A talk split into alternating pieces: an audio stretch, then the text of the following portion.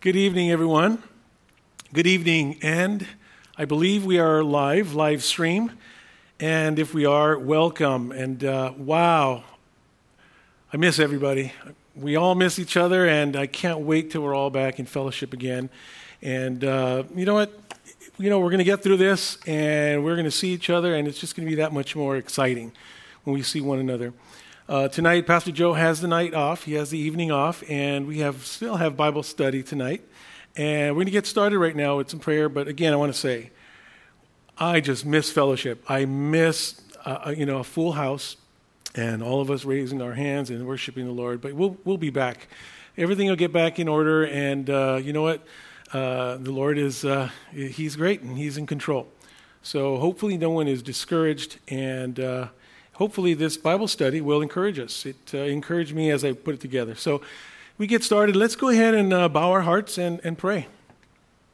Lord, we thank you for tonight. I thank you, Lord, that we can reach out and, and fellowship in a way, Lord, in a, in a way that, uh, because we were allowed uh, with technology, able to gather, being able to uh, speak of the scriptures, worship you. And Lord, I pray that tonight as we uh, as we look at your word, that we would be encouraged, Lord, that we would, be, we would stand fast, that we would be built up.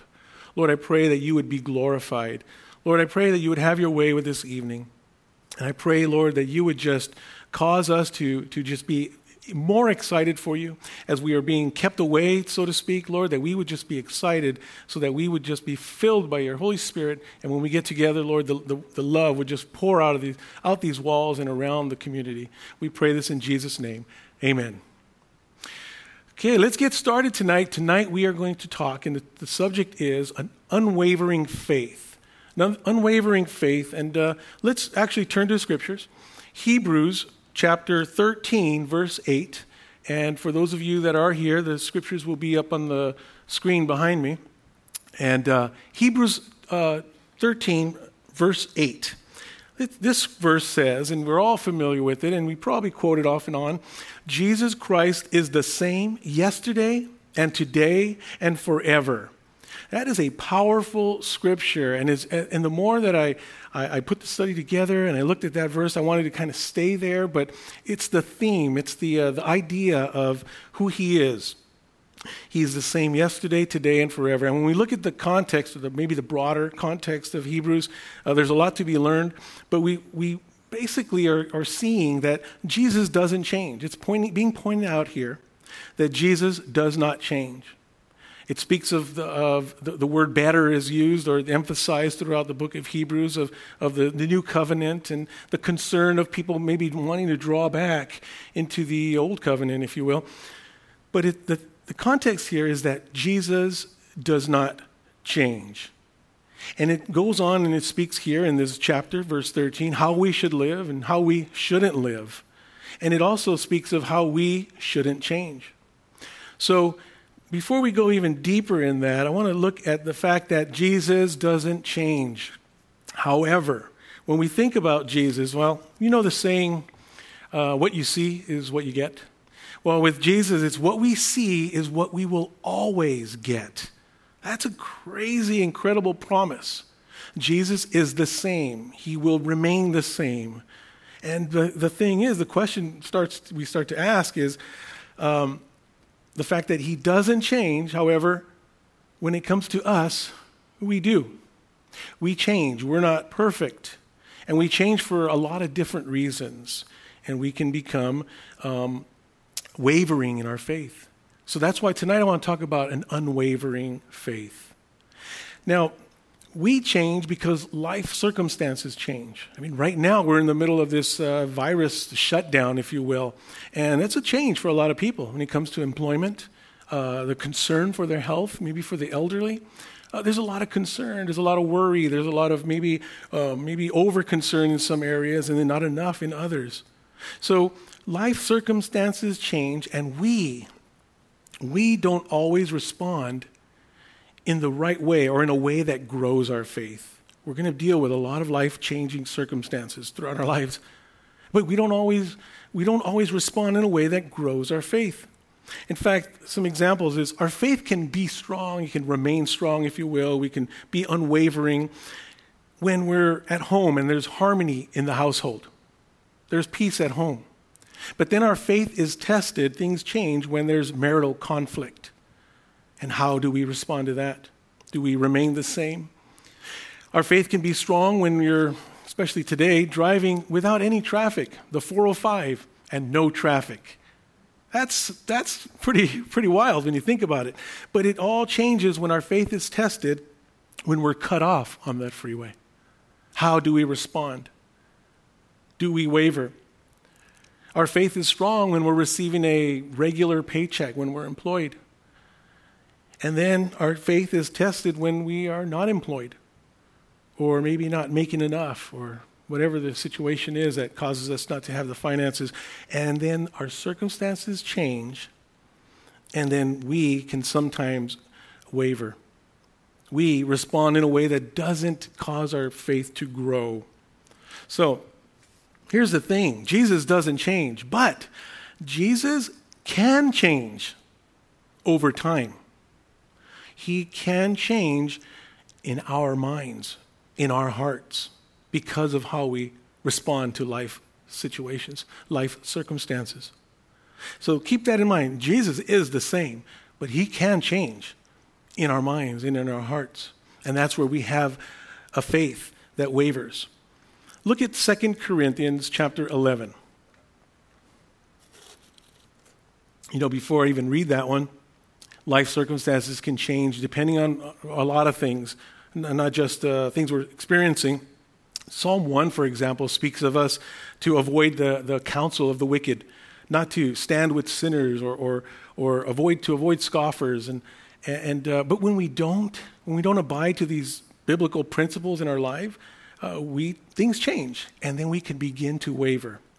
So there's a lot of different things that we have no control over and things that we have a lot of control over. Now, 2 Corinthians 11, 1 through 2, or, or have you? it says here, I wish that you would bear with me in a little foolishness, but indeed you are bearing with me. For I am jealous for you with a godly jealousy, for I betrothed you to one husband, so that to Christ I might present you, present you as a pure virgin. Look at verse 3. Paul writes, But I am afraid that as the serpent deceived Eve by his craftiness or his trickery, your minds will be led astray from the simplicity that is the simplicity and purity of devotion to Christ. You see, we can be swayed. We can end up wavering in our faith and our, in our trust in the Lord, and it's a dangerous place to, to get to. And sometimes it's too easy to get there. You see, Jesus is the key, obviously. And I want to emphasize that tonight in, in, in, as many ways as I can with the scriptures. Jesus, He's our Savior. He, he should be our refuge. He's our deliverer. When we look at the scriptures in a whole, when we look at Jesus' life and the things, the events that took place, we see that there was a storm when the disciples were in the boat. Jesus comes walking on the water and he calms the storm. And he calms the storm, and Peter was able to walk on water. Jesus gives a parable of a man or two men, uh, uh the one who built on the rock and one who built on the sand. And it speaks of the one who built on the rock, who builds his life on Christ. That guy, his house withstood uh, the storm. You see, life is going to be full of storms.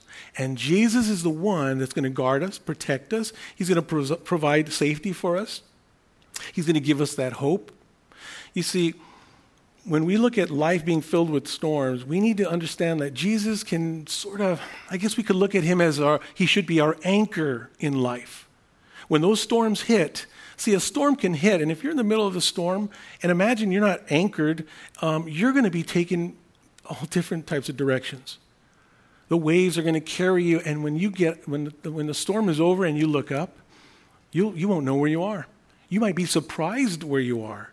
Many people do go the wrong way, make wrong decisions, and they realize, how did I get here? Well, they weren't anchored in Christ, if you will. And they find themselves in a place that they don't belong, in a place that they didn't mean to go, but they weren't anchored, and they ended up uh, wavering in their faith. So Jesus is faithful. He's faithful to remain the same. The big question is are we? How faithful are we? You see, a, a sincere and a growing relationship with Jesus, that's necessary to maintain a consistent walk, an unwavering faith. That's key. It, it is important that we understand the importance of all about Christ in our lives, knowing that we're ready. You know, I once, I've, I've shared this before. I one time had a dream. My daughter was still a little girl, and I had this dream, and it was end times.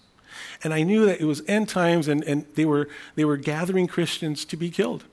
And I remember specifically it was me and my daughter being taken away to be killed. I knew this, my daughter didn't know, and I was trying to guard her mind and saying, as they took us into a room, I remember the exact weapon they were going to use when they brought it out.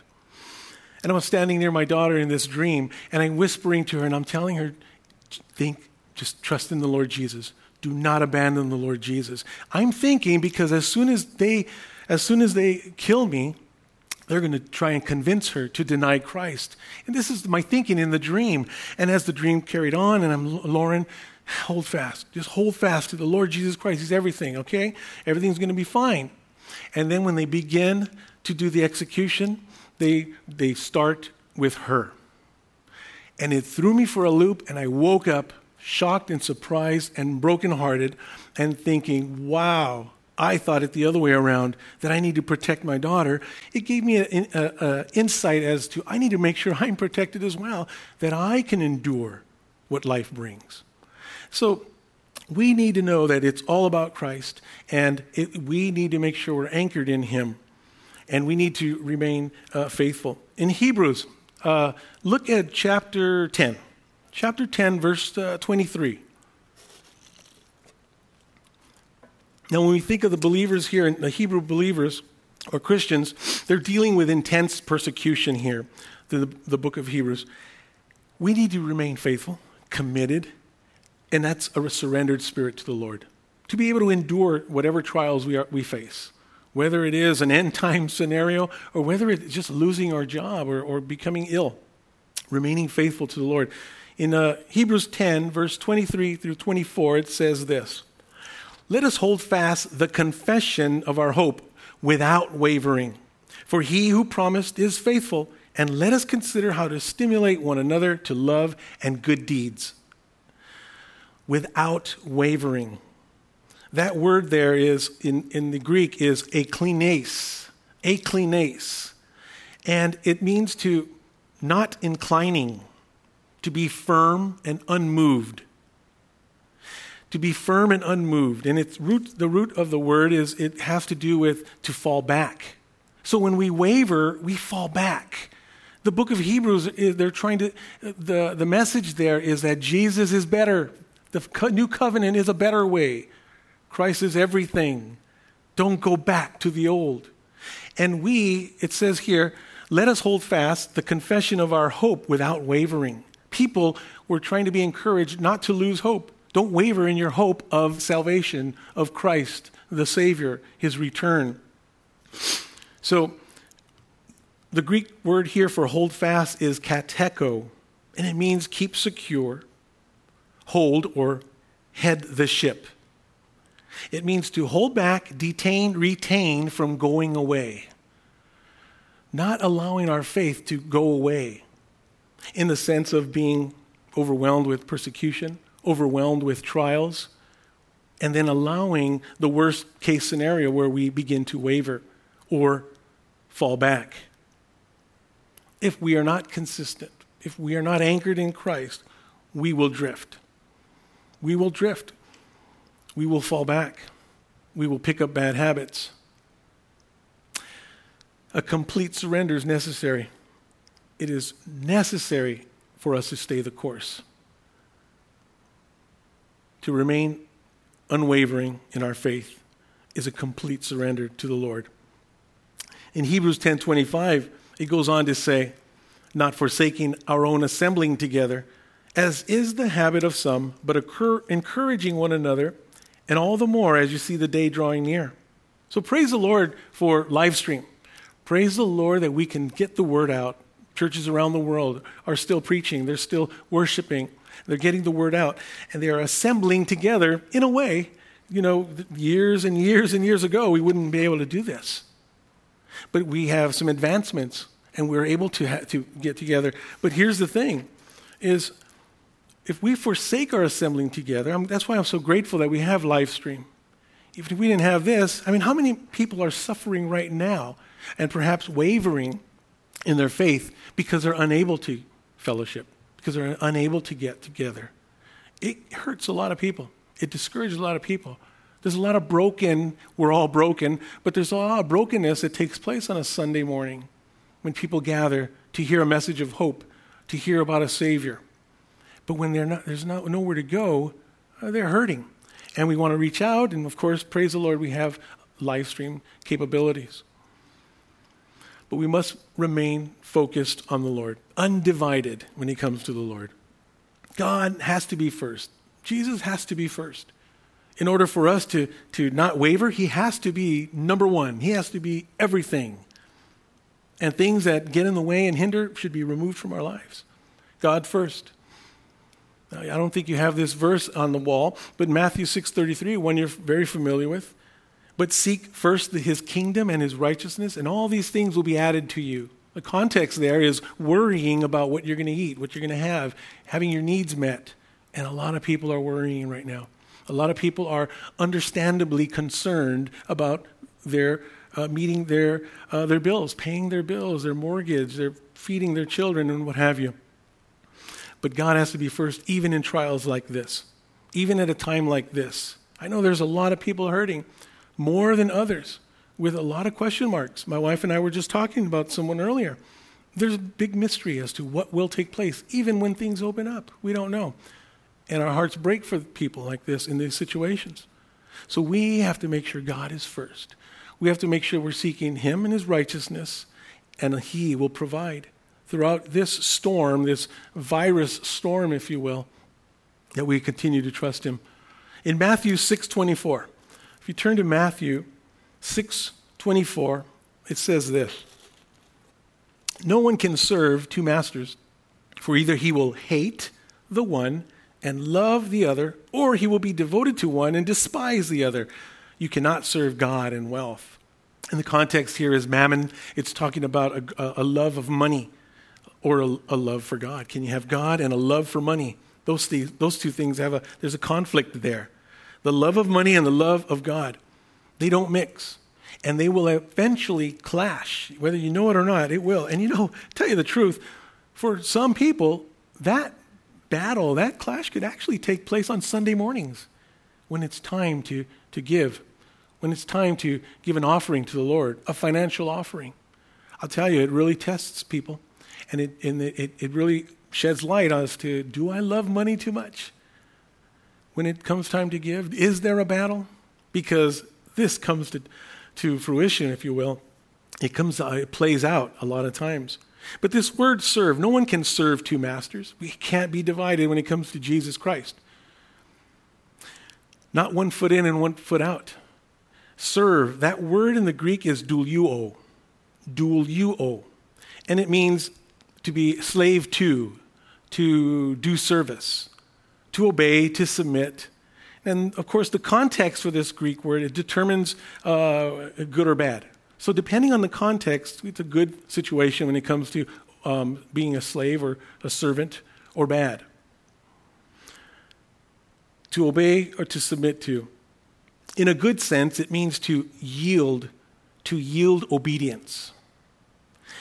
In Ephesians 6, uh, 6 and through 6 through 7, um, it speaks of the word serve and slave, referring to the believer um, as being slaves of Christ serving as to the Lord.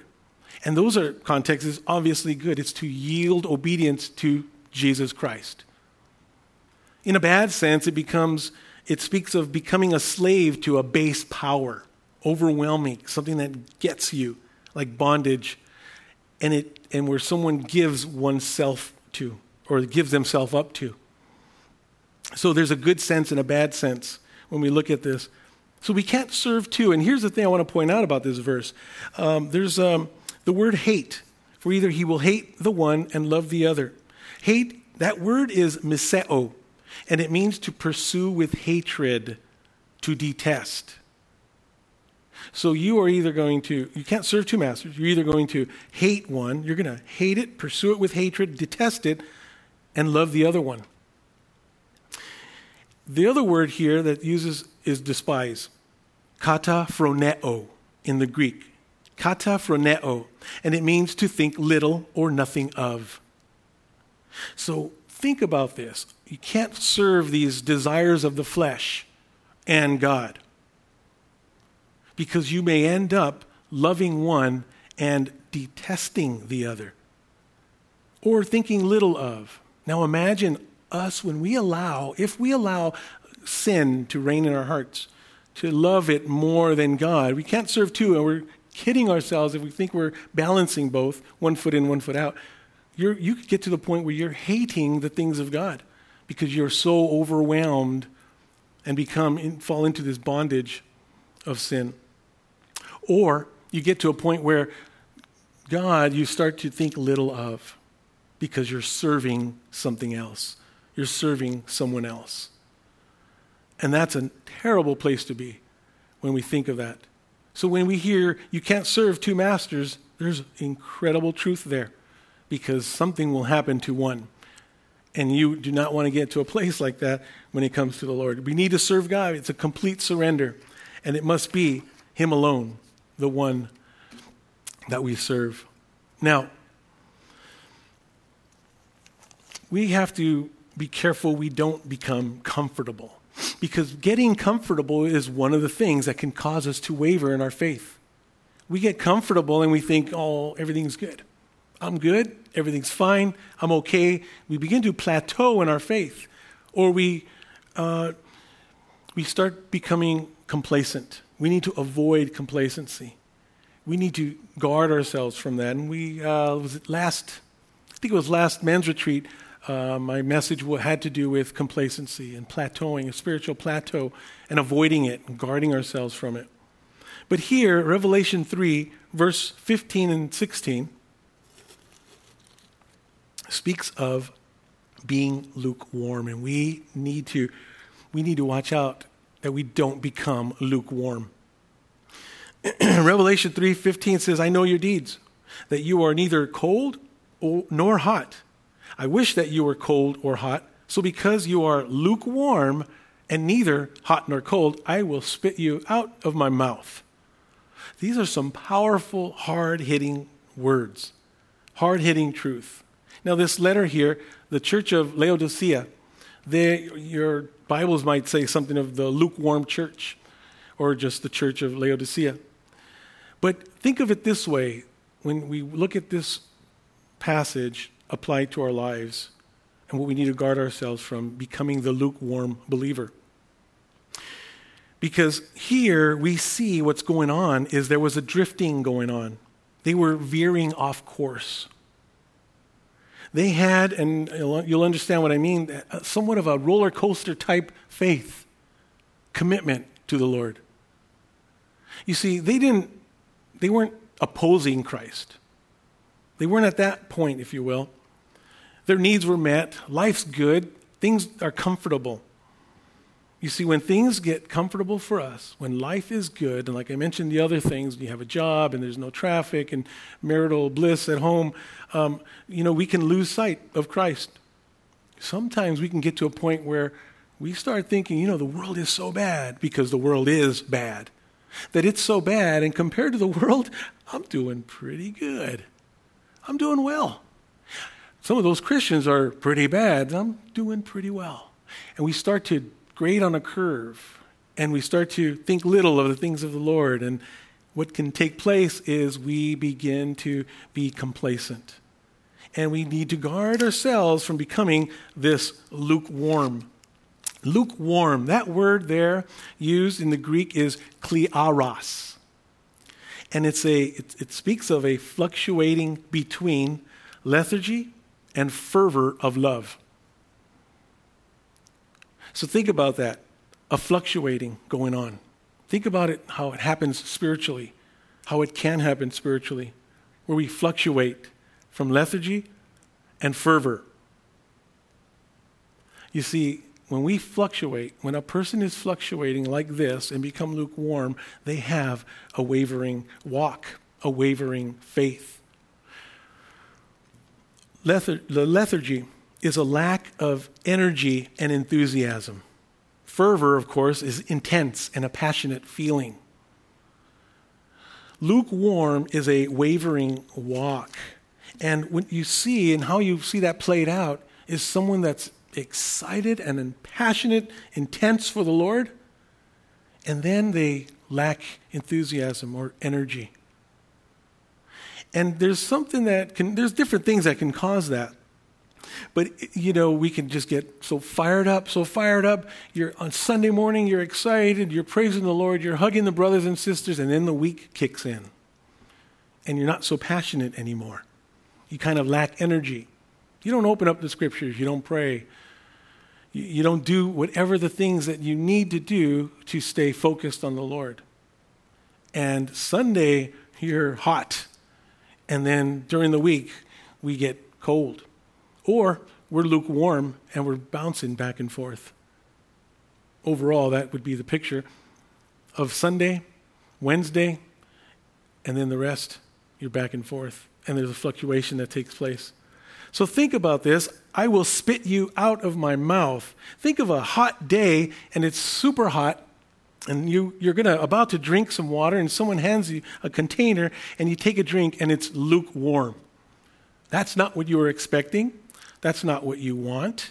And what you probably do is spit it out.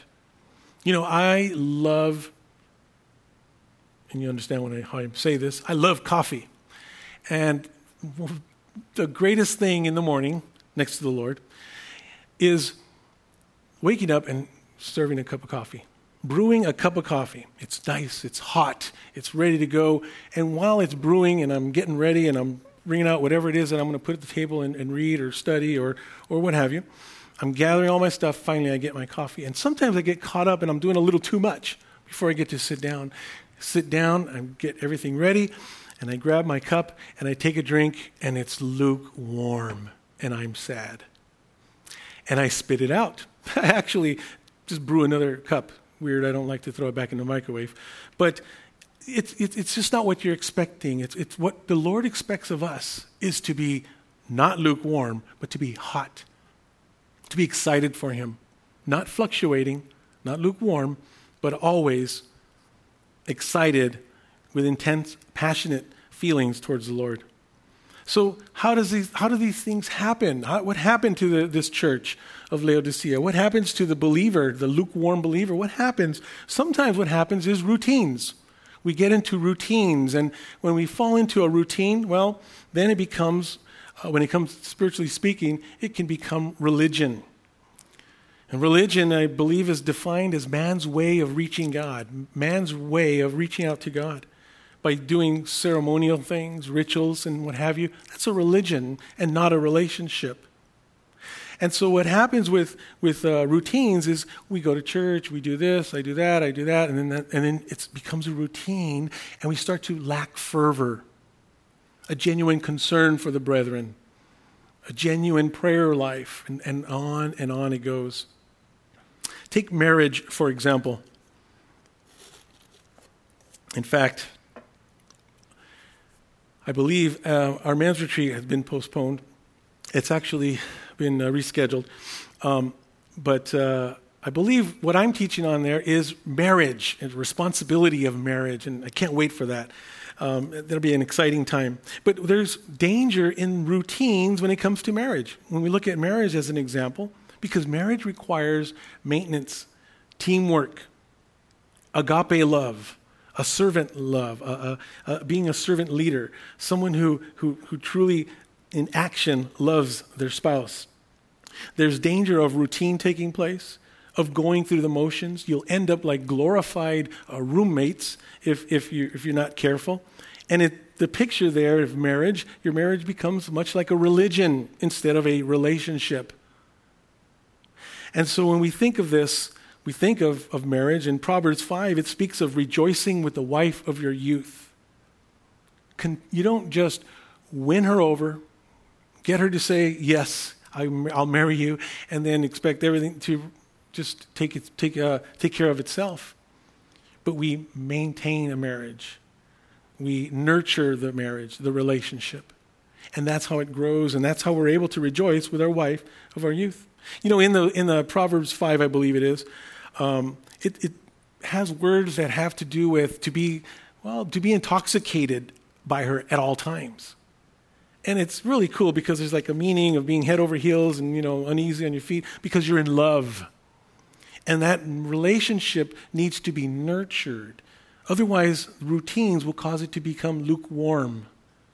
And that's a danger that a lot of marriages walk into when, they, when they're not uh, taking initiative in the relationship. So, Hebrews uh, chapter 13. Let's go back to Hebrews 13 and let's look at verse 5 and 6. Verses 5 and 6. Make sure that your character is free from the love of money. We're backing up here from verse uh, 8, obviously, uh, Hebrews we started with. Um, make sure that your character is free from the love of money, being content with what you have. For he himself has said, I will never desert you, or nor will I ever forsake you, so that we confidently say, The Lord is my helper. I will not be afraid. What will man do to me? Now, here's a situation where life changes, and in Hebrews, uh, the believers were dealing with persecution, and the, the point is that the Lord is our helper, and he's saying, I will not be afraid. What will man do to me? Persecution. What will life do to me? So, it, what's really cool is is where it says, I will never leave you nor forsake you. Um, there's an emphasis, um, an extra emphasis on the negative. It's almost as if you're saying, I will never, ever leave you. That's in, in essence what the, what the scripture is saying. I will never, ever leave you. There's an emphasis, a strong emphasis on that promise. And in verse 6, so that we confidently say, The Lord is my helper. I will not be afraid. What will man do to me? And the point I, reason why I backed up to this verse is that we're dealing with weird times right now. And we become discouraged, and our faith can waver. And this beautiful part of this here is the Lord is my helper. That word helper is ba'athos, ba'athos. And it means one who comes running when we cry for help. One who comes running when we cry for help. I will not be afraid. That word fear, phobe, phobeo, phobeo, it means panic that grips, that causes us to run away and fills us with anxiety. So right now you might be dealing with uh, you know the unknown, the mystery. You're overwhelmed. You begin to to your hope is wavering, let's say. And the, promise here is that the Lord is there for us.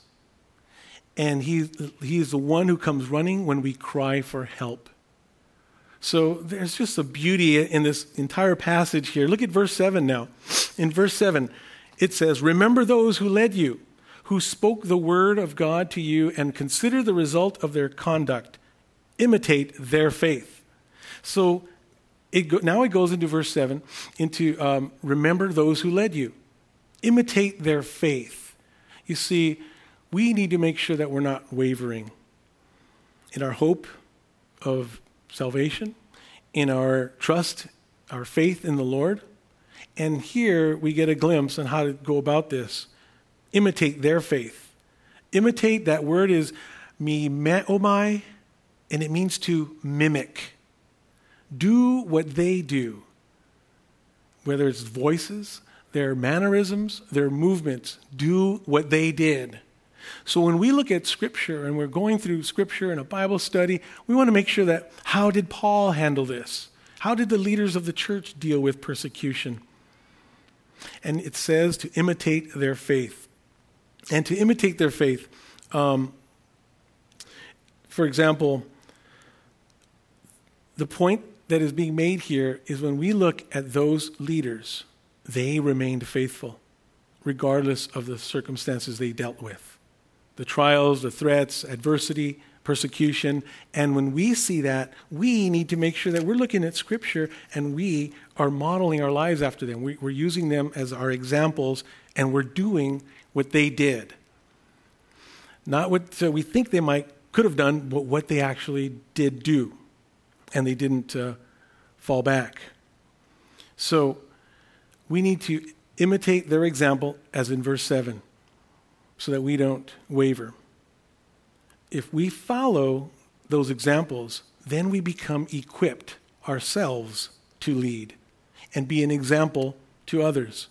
Titus chapter 2, verses 6 and 8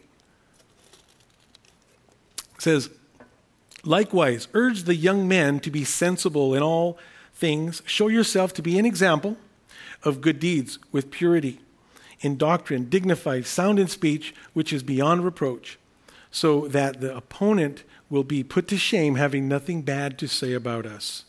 So we need to get a clue, follow their example, because we are someone else's example. Somebody is looking at us, and we have to understand that we have a, a role. Young men, be sensible. Young men, whether you're a new believer or a young person, um, sensible. Sophron, sophroneo is the Greek word. Sophroneo. And it means to have a sound mind or one's right mind and to exercise self control, to curb one's passions. So there's a lot of responsibility on our part in not wavering. There's a lot of responsibility that we need to understand, that we need to curb our passions. It goes on to say, be an example of good deeds. That Greek word is tupos. And that here, it's an example to be imitated. It's of men worthy of imitation. So we need to make sure that we're looking at our lives and am I worthy to be followed? Am, am I being a good example? You know, it's all about being a proper example. You're an, somebody's looking at you and someone's learning things from you, whether you like it or not. So we want to make sure that we're worthy of being followed. We want to make sure that we're worthy leaders. In 1 Timothy 4:12, Paul writes, "Let no one look down on your youthfulness, Timothy, but rather in speech, conduct, love, faith, purity, show yourself as an example or a tupos of those who believe." We have a major role in being an example. And w- what you're doing, if you're a parent, if you are a mentor, if you are someone, a Christian, you are an example to a lot of people. And you want to make sure that you're worthy of being followed. 2 Corinthians uh, chapter 3, verses, verses 2 and 3. In 2 Corinthians chapter 3, verse 2, it says, You are our letter, written in our hearts, known and read by all men, being manifested that you are a letter of Christ, cared for by us, written not with ink, but with the Spirit of the living God, not on tablets of stone, but on tablets of human hearts. So we, are familiar with this verse, and we're talking about, hey, people are reading you. You're being, you might be the only Bible someone actually opens is your life as they watch you. What I see here is look at, look at the emphasis. You could say, hey, you are a letter written in our, in our hearts. You're a letter. And not only that, but you're read by all men. Whoa. Gets pretty heavy. Then it gets heavier, being manifested that you are a letter of Christ. We are ambassadors of Christ. So we see that, hey, I'm an example to people. Wait, people are actually watching me. And yes, and you are a letter of Christ. You are representing Christ. And we want to be worthy to be uh, if we're going to represent Christ. Amen? Finish this saying with me. You guys probably know it. It says, A picture is worth a thousand words. A picture is worth a thousand words. And when we think of that, your life is just, you are preaching the gospel with your life. When you walk in the room, you're preaching the gospel. How you say hi, how you don't say hi, maybe how you turn your nose up to somebody. How are you preaching the gospel? How are we being read? We're going through a terrible trial. How are we responding? People are watching, people are reading how you're responding. Does it match what the scriptures say on how we should do? There's many situations that we can go on and on that, that, that uh, we do that don't necessarily, well, we don't have to say a word. You know, I think of this personally in when I was a kid and um, when my father was around. and my parents were still married, um, I used to watch, even when they were separated and what have you, um, I used to watch my mom and dad. And I've mentioned this before, I believe. And I used to watch them, and he would, you know, we would be having breakfast or whatever, and then they would talk. And as a little boy, I would watch them, and I would sometimes see him hug her. And then I would see them laugh sometimes, or they would tease each other and, and, and silly things. And to me, it caused me to light up because I had hope. And I looked at them and I thought, wow, that, I, I love that. It just lightened up my life because it brought hope that uh, maybe they will stay together. Maybe they will remarry. And all these things. And, and, and, you know, because what I was watching spoke volumes to me. And, you know, I carried that over with Carol. And uh, when our kids were little, and, you know, we'd be in the kitchen and we would get together and I would get Carol and we would dance dance around in the kitchen, or we'd hug. I'd hug mommy, or I'd give her a sweet little kiss, and I'd look at Lauren, and they'd be blushing and they would be smiling, and Johnny would be kind of like, you know, and I would see the response, and I knew that what they were seeing was something that is valuable, being an example to them. You know, now when I dance with Carol and hug her and give her a kiss, I believe the response is much different. I believe Lauren says something like, ew, and I believe Jonathan just looks, rolls his eyes, and walks out of the room it's a whole different picture now. But you know, we are an example to people in different ways. And so when you ask yourself this question, what kind of an example am I? How am I portraying the, the scriptures? How am I, my life living out? Are we, how would we be read? Are we like a, a drama series full of drama in our life? And that's the example we give? Is it a soap opera? Is our life a soap opera where people are looking at it and seeing all kinds of wrong stuff? Are we a rated R book, movie? What are we? Are we a rated G movie? G as in godly.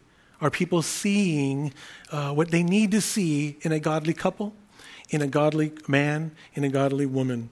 And God forbid that we are some fiction book and being fake and gone beyond wavering. Does our example change with, with circumstances? You know, let me share. I will quickly go through this. Daniel 6:10. We speak when we think of Daniel. Um, when we think of Daniel, Daniel was, you know, he was taken captive. He was not living in his homeland, and he, but he prospered. He was assigned to lead, and people became jealous because he served God. And then they were so jealous that they made a law so that, uh, that, so that he would violate it and worship God instead of the king. And that's what we see in verse chapter 6, verse 10 of Daniel. It says that now when Daniel knew that the document was signed, he entered his house.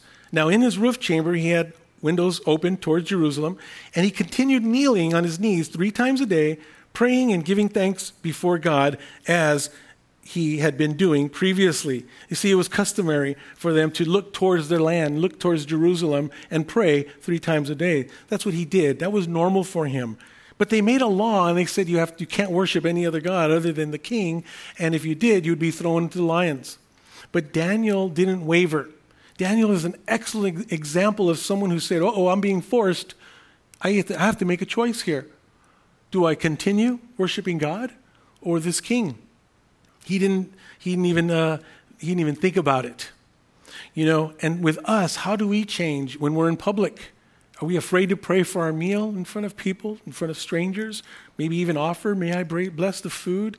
But see, Daniel is a perfect uh, example of someone who didn't waver. And when this took place, he was about 90 ish years old, and he lived an unwavering faith. Even when it says Daniel knew that the document was signed, he knew that he would be thrown to the lions. And you know what's interesting? Because we're being read by people. His enemies saw this. That's why they created the law, because they knew they got him because he would not be unfaithful to God. And so he does go forward, and it says that he continued to pray as he had been doing previously. He didn't waver. He stayed the course. He didn't uh, change because life circumstances changed or forced him. He stayed true to God. Now, let's look at very quickly James chapter 1 verse 2. It says, "Consider it all joy, my brethren, when you encounter various trials, knowing that the testing of your faith produces endurance, and let endurance have its perfect result, so that you may be perfect and complete, lacking nothing." So when we go in through trials, we have to understand that we don't waver. We got to stand fast. The words here being used, trials, peirasmos, means attests or proving.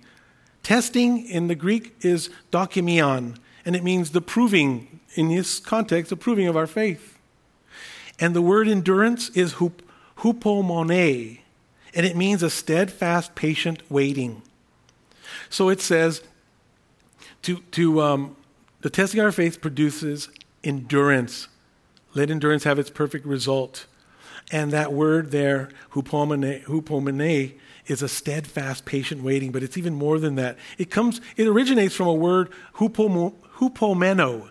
And hupomeno means to remain, to abide, to not flee, not recede.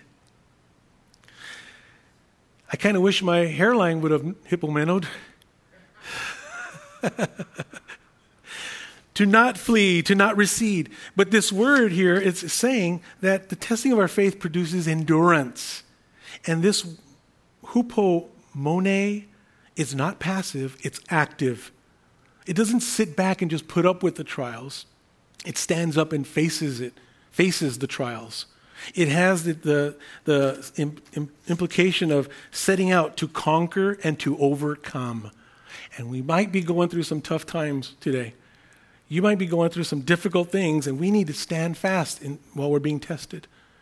Stand fast so that we can be perfect and complete, lacking nothing. And that word of being complete or perfect has to do with maturing, it's growing. That word endurance, it's the characteristics in the New Testament. It's the characteristic of a man not swerved from his loyalty to faith by even the greatest trials and suffering. So when we're going through these tough, difficult times, we need to stand fast. Don't waver. Stand fast in the Lord, and you will become stronger in the Lord when you do that.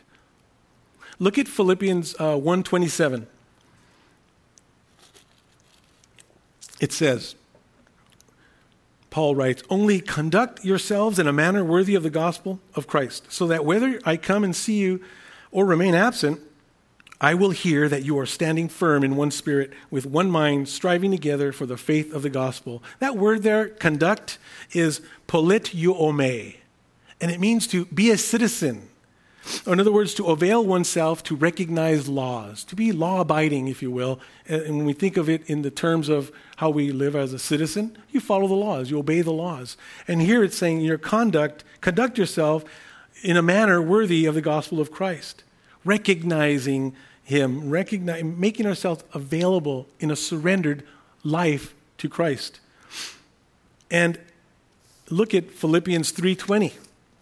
Philippians 3:20, we see the word, but our citizenship is in heaven, and from it we await a savior, the Lord Jesus Christ.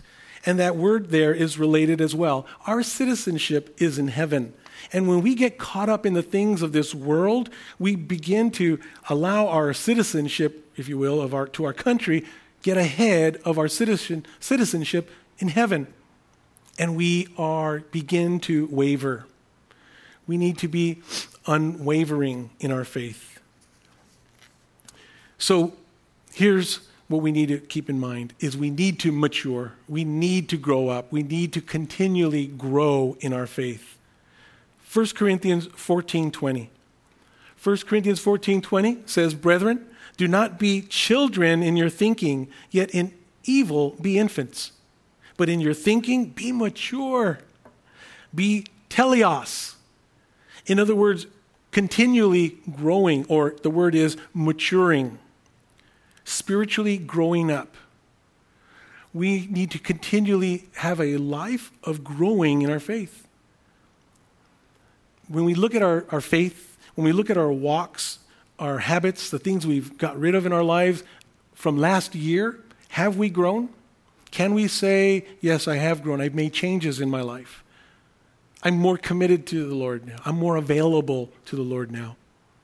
You see, that's the Lord's command to mature, to grow up. In Matthew 5 48, it's, he says, Therefore, you are to be perfect as your heavenly Father is perfect. You are to be spiritually growing, is his command. Look at Hebrews 12:1. Hebrews 12:1 says, "Therefore, since we have so great a cloud of witnesses surrounding us, let us also lay aside every encumbrance and sin which so easily entangles us, and let us run with endurance the race that is set before us. Now, there's some Greek words here, and so you can understand the picture that we're talking about a race, running with endurance, lay aside things that are tangling us up. Lay aside means to take off, to put off, to remove. As if I said, hey, let's all go outside and run a race, 50 yard dash. Well, some people are going to be taking their high heels off. Some people are going to be putting on some, taking off their sweats, putting on some running shorts, putting on some running shoes. You're going to get equipped. And when you get equipped, that's when you're connected with the Lord, when He's your anchor, when He's your all, and you're being equipped and you're going and you're surviving, uh, enduring trials. Easily entangles us, removing things that restrict our movement. In running this race, He's given us the picture that taking off things that would keep me from a full extension of running or what have you. So we need to remove things from our lives that restrict us. And the question is what's restricting us today? What restricted us that I didn't grow over the last year, the last five years? Is that an issue in our lives? And, and you know what? It's not a mystery of the things that restrict us. We know what restricts us. It's just do we want to take them off? Do we want to put it off? And so what is restricting? What is it that we're doing? What is things that we need to change? Maybe who is it that we're involved with that we need to cut off because they are keeping us from being having an unwavering faith. So, run with endurance. Hupomone, there's that word again, a steadfast, patient waiting. But it's not passive, it's active. It's to set out and to conquer, to overcome. You're running a race. You're not going to stop in the middle of the race. You don't want to give up and just sit down. You don't want to stop and put your hands on your and, and lean over or go to the side and sit on the bleachers. You want to stay in the race. You want to keep going. And it, we see that in Hebrews 12:2 it says, because here's the thing, here's the command: run with endurance. Lay aside all the junk. Get people and things out of your life that are keeping you from Christ. Get it out. Remove it. Put it aside because it's entangling you easily, the scriptures say, and it restricts you. Run with endurance. Run in a way that you're setting out to conquer and overcome because with Christ all things are possible. Look at uh, in Hebrews 2, because the, the, thing, the question is, well, how do I do this? How do I do this? Okay, I'm going to start taking these things aside, but it's hard. They, it's hard to get rid of bad habits. It's hard to run with endurance and, and be so fixed on, on the Lord. How do I do this? Hebrews 12, 2. Fixing our eyes on Jesus, the author and perfecter of faith, for who, for the joy set before him, endured the cross, despising the shame, has sat down at the right hand of the throne of God. Fixing our eyes on, let's say, the leader, the author, the perfecter, the one who has overcome, He's the one who has finished the race. Our eyes should be fixed on Him. If we're in a race, this word fixing, aphorao, it means to turn our eyes away from other things and fix them on something else. What's restricting us today? Who's restricting us from growth today? Who's causing us to waver, doubt God, lose hope? we need to take our eyes off of those things, those people, whatever it is, and fix them on Jesus Christ. Taking our eyes and removing them from that. You know what? Uh, it's the New Living Translation says, we do this by keeping our eyes on Jesus. How do I remove these things? How do I run with endurance? By keeping your eyes on Jesus. But that also includes taking them off something else and putting them on the Lord, taking them off the things that have been restricting you and putting them on the Lord. You're in a race, And it says, fix your eyes on Jesus. When you're in a race, you don't look to the stands. You don't look to see who's cheering for you. You don't look at the other people. You look towards the finish line. And Jesus finished. And Jesus, it says here, he's the author, or in the Greek, the chief leader. He is the perfecter, and that means the perfect completer. He finished the race perfectly. He completed the race, and he's over there on the finish line. So we need to take our eyes off of everything else and look to where Jesus is. He's at the finish line, and we'll get there too when our eyes are on him. And we might be in a tough race, but we don't want to quit. You don't want to quit the race. You know, you may have already tripped on a hurdle and you're on the ground and you're on pain in pain and you're hurting. It says in the Greek that we are to, uh, to go out, set out to conquer and overcome. So, what that means is to get up and finish the race. Get up and stop looking at your wounds and stop looking at whatever and keep your eyes or fix them and turn them to Jesus Christ. This last verse I want to share with you.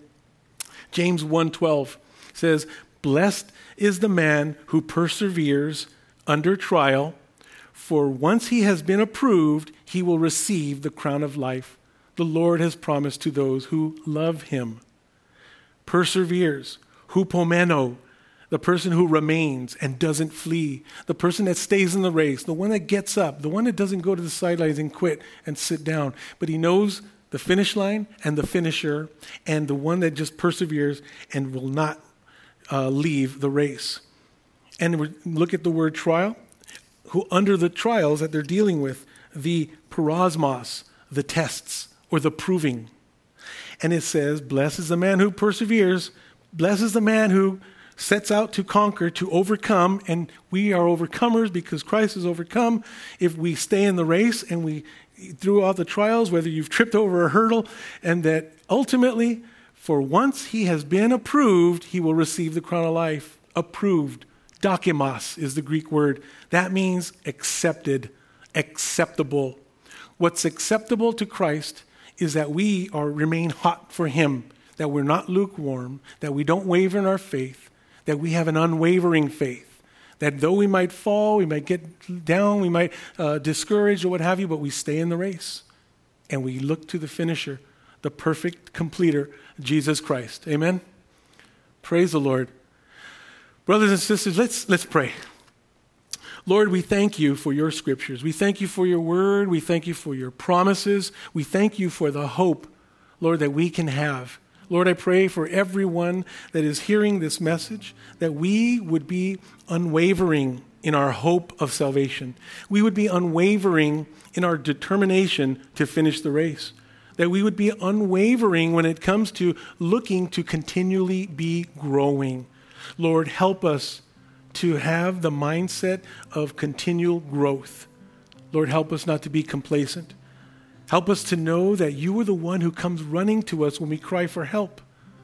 Help us to know the promises. Help us to know of the warnings of what takes place when a person becomes complacent, lukewarm, or begins to think little of the things of God, or begins to detest them. Lord, help those that are struggling during this time. Help those that are dealing with the uncertainty of these times. Lord, I pray that they, you would be their refuge, you would be their hope, you would just rejuvenate them, Lord, spiritually empower them by your Holy Spirit. Thank you, Lord, for your word tonight. We thank you and we praise you in Jesus' name. Amen. Amen. Praise the Lord. God bless you guys. And those that are, if you're still online, we love you, we miss you, and we were just looking forward to getting back into fellowship. God bless you. Have a blessed evening.